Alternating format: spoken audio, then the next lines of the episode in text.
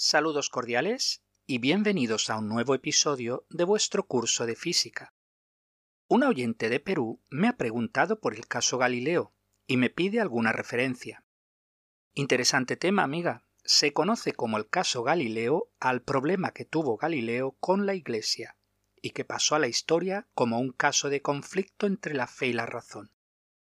Efectivamente, como tú bien indicas, hay mucha desinformación al respecto. El caso de Galileo, en el fondo, es el caso del heliocentrismo contra el geocentrismo.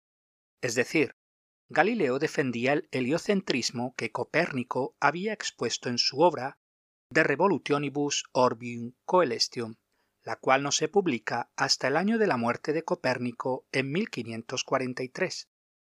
Galileo tuvo dos sentencias y no una como muchos piensan, la primera en mil seiscientos dieciséis y la segunda en mil seiscientos treinta y tres.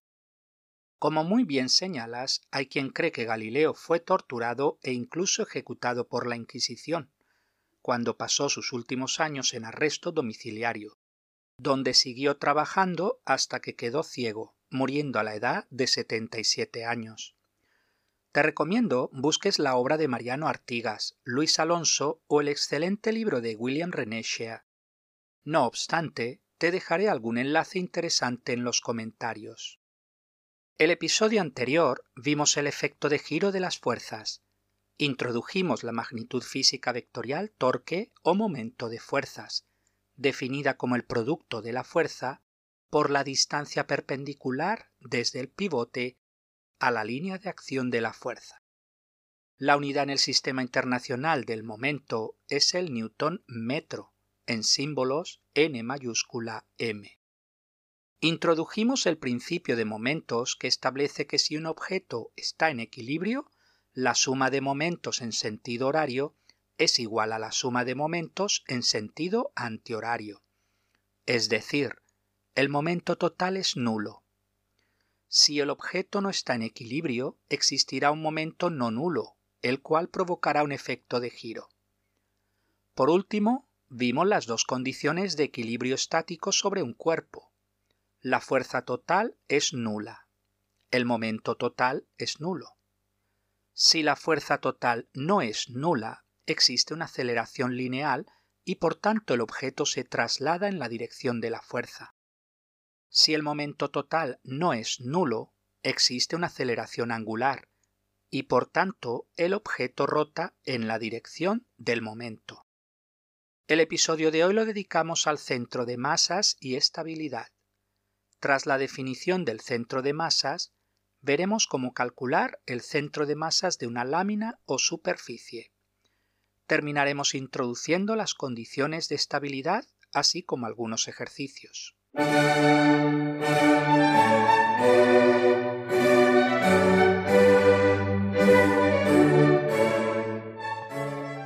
Un objeto está compuesto de muchas moléculas, que a su vez se componen de átomos. Cuando el objeto se mueve, todas las moléculas y átomos del cuerpo se mueven. Estudiar el movimiento de todas y cada una de esas partículas sería bien complicado. En su lugar, basta estudiar el movimiento de un punto, el centro de masas, lo cual simplifica mucho las cosas. También se le describe como masa puntual. Existen fórmulas en cálculo para encontrar dicho centro de masas. Imaginad un palo de béisbol que lanzo con un cierto ángulo hacia el aire. Al lanzar el palo de béisbol, este va girando, a la vez que se desplaza hacia arriba y hacia adelante, para después caer. Sería complicado describir el movimiento que realizan todas y cada una de las partículas. En su lugar, me fijo que el centro de masas describe precisamente una trayectoria parabólica. No necesitamos estudiar todas las partículas dentro del palo que van rotando y trasladándose. Entonces, ¿qué es el centro de masas? Pues el centro de masas es un punto, el cual tiene la particularidad que imaginamos concentrada toda la masa del cuerpo en dicho punto. Y por tanto en ese punto actúa la fuerza de la gravedad, esto es, el peso del cuerpo. Estrictamente hablando, el centro de masas coincide con el centro de gravedad siempre que el campo gravitatorio sea uniforme. En el curso que nos ocupa, no os preocupéis que el centro de masas coincide con el centro de gravedad, y por tanto podemos suponer el peso concentrado en el centro de masas. Imaginad una pequeña barra horizontal. ¿Por dónde debemos sujetarla para que esté en equilibrio? Esto es, para que no se balancee la barra. Claramente habría que sujetarla con un trozo de cuerda que pasara por el centro. Esto es porque la fuerza que ejercemos hacia arriba se iguala con el peso, y por tanto la fuerza total es nula. Pero además la línea de acción de ambas fuerzas es la misma, con lo cual el objeto no gira. El centro de masas puede ser difícil de calcular. Existe también una fórmula para calcularlo con sumas o integrales según se trate de un sistema discreto o continuo, pero todo eso está más allá del alcance de este curso. En I G C S E trataremos solo con objetos bidimensionales y no tridimensionales, esto es, trabajaremos con superficies y no con volúmenes. En el caso de un objeto regular bidimensional, el centro de masas coincide con su centro geométrico. Por ejemplo, el centro de masas de un triángulo está en su baricentro. Os recuerdo que el baricentro es el punto de intersección de las medianas. Una mediana es el segmento que va de un vértice del triángulo al punto medio del lado opuesto. En el caso del cuadrado, el centro de masas estaría en el centro del cuadrado. Análogamente para el centro de masas de un pentágono o un hexágono. Pero, ¿cómo calcular el centro de masas de una superficie irregular?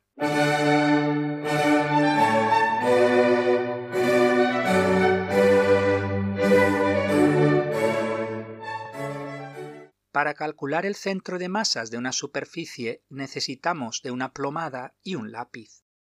El método es el siguiente. Primero, colgamos nuestra superficie de un punto de la periferia. Por acción de la gravedad, girará hasta que el centro de masas esté justo debajo del punto de sujeción. En ese momento, queda en equilibrio, por tanto, quieto. Podemos utilizar una plomada desde el punto de sujeción y con ayuda de un lápiz dibujamos una línea vertical. Segundo, repetimos el experimento colgando nuestra superficie desde otro punto de la periferia. La superficie encontrará un nuevo estado de equilibrio y volvemos a dibujar con la plomada una segunda línea vertical. Tercero, ambas líneas se intersectan en un punto. Dicho punto de intersección es el centro de masas de la superficie. Cuarto, a modo de comprobación podéis repetir los puntos uno y dos dibujando así una tercera línea vertical, la cual debe intersectar en el mismo punto. Como veis, se trata de un método gráfico para encontrar el centro de masas y solo sirve para una lámina, como por ejemplo una hoja de papel. La posición del centro de masas determina si el objeto se mantendrá estable o por el contrario caerá hacia un lado u otro. ¿Alguna vez habéis viajado a Londres? Allí utilizan autobuses de dos pisos, Double-decker buses. Si os habéis fijado en el piso de arriba, solo se permite estar sentado y no de pie. ¿Por qué? Los coches de carreras de Fórmula uno son bien bajitos y además tienen unas ruedas muy grandes. ¿Por qué? ¿Y qué pasa con una lámpara de lectura con varios brazos que se mueven o una copa de vino? Todos ellos están diseñados para ser estables. Esto significa que si el objeto oscila ligeramente, volverá a su posición de equilibrio inicial. Veamos lo anterior con un ejemplo. Imaginad una lata de vuestro refresco favorito vacía encima de la mesa. Ahora le damos un ligero impulso con el dedo, de forma que la base se levanta de la mesa. Al soltar el dedo, vemos que la lata cae de nuevo a la posición inicial. Ahora imaginad que a la lata se le da un impulso más fuerte. Vemos que esta vez la lata, en vez de recuperar la posición inicial, cae de lado. ¿Por qué? Lo anterior tiene que ver con la posición del centro de masas respecto de la base. Mientras que el centro de masas esté sobre la base, el cuerpo volverá a su posición de equilibrio. En el momento en que el centro de masas del cuerpo cae fuera de la base, será cuando el objeto caiga y no recupere la posición inicial.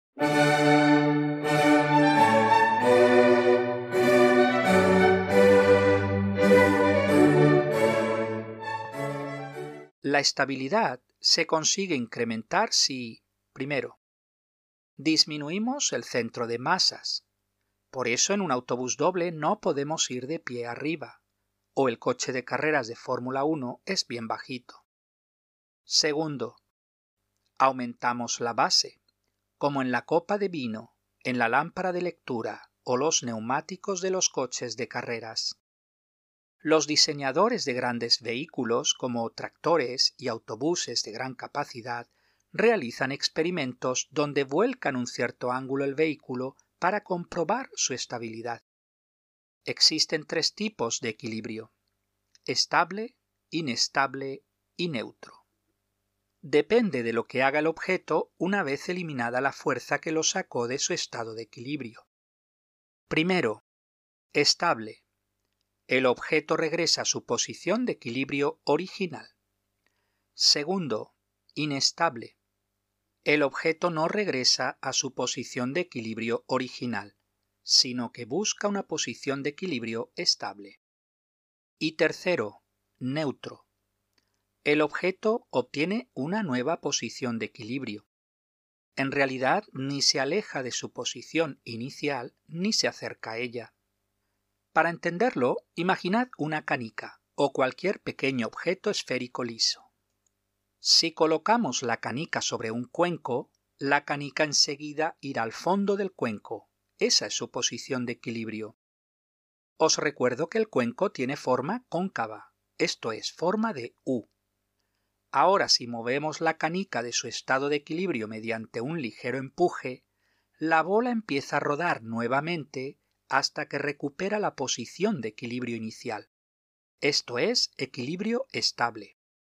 Ahora colocamos la canica sobre una superficie convexa. Esto es, en forma de montaña, como puede ser el cuenco de antes, pero girado del revés.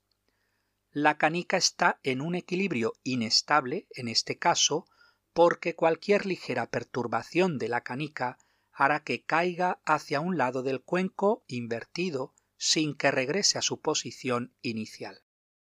Finalmente, colocad la canica sobre la superficie de una mesa.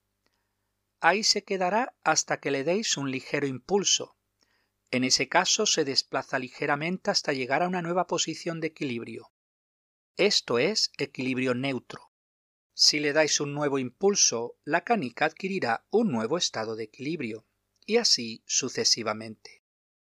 Muchos juguetes de balanceo para niños se basan en esas propiedades, de forma que el objeto gira y recupera la posición de equilibrio inicial.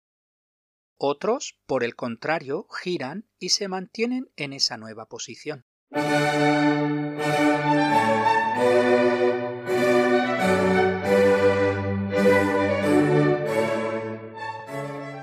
Veamos algunos ejercicios. Número uno. En un experimento, seis sacos de harina idénticos se equilibran con una masa de nueve kilogramos. Si quitamos dos sacos de harina, ¿qué masa equilibrará los sacos restantes? A. tres kilogramos. B. seis kilogramos. C. siete kilogramos. D.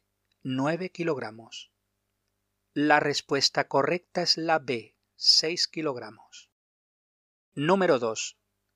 Dos fuerzas actúan sobre un objeto. ¿En qué situación es imposible para el objeto estar en equilibrio?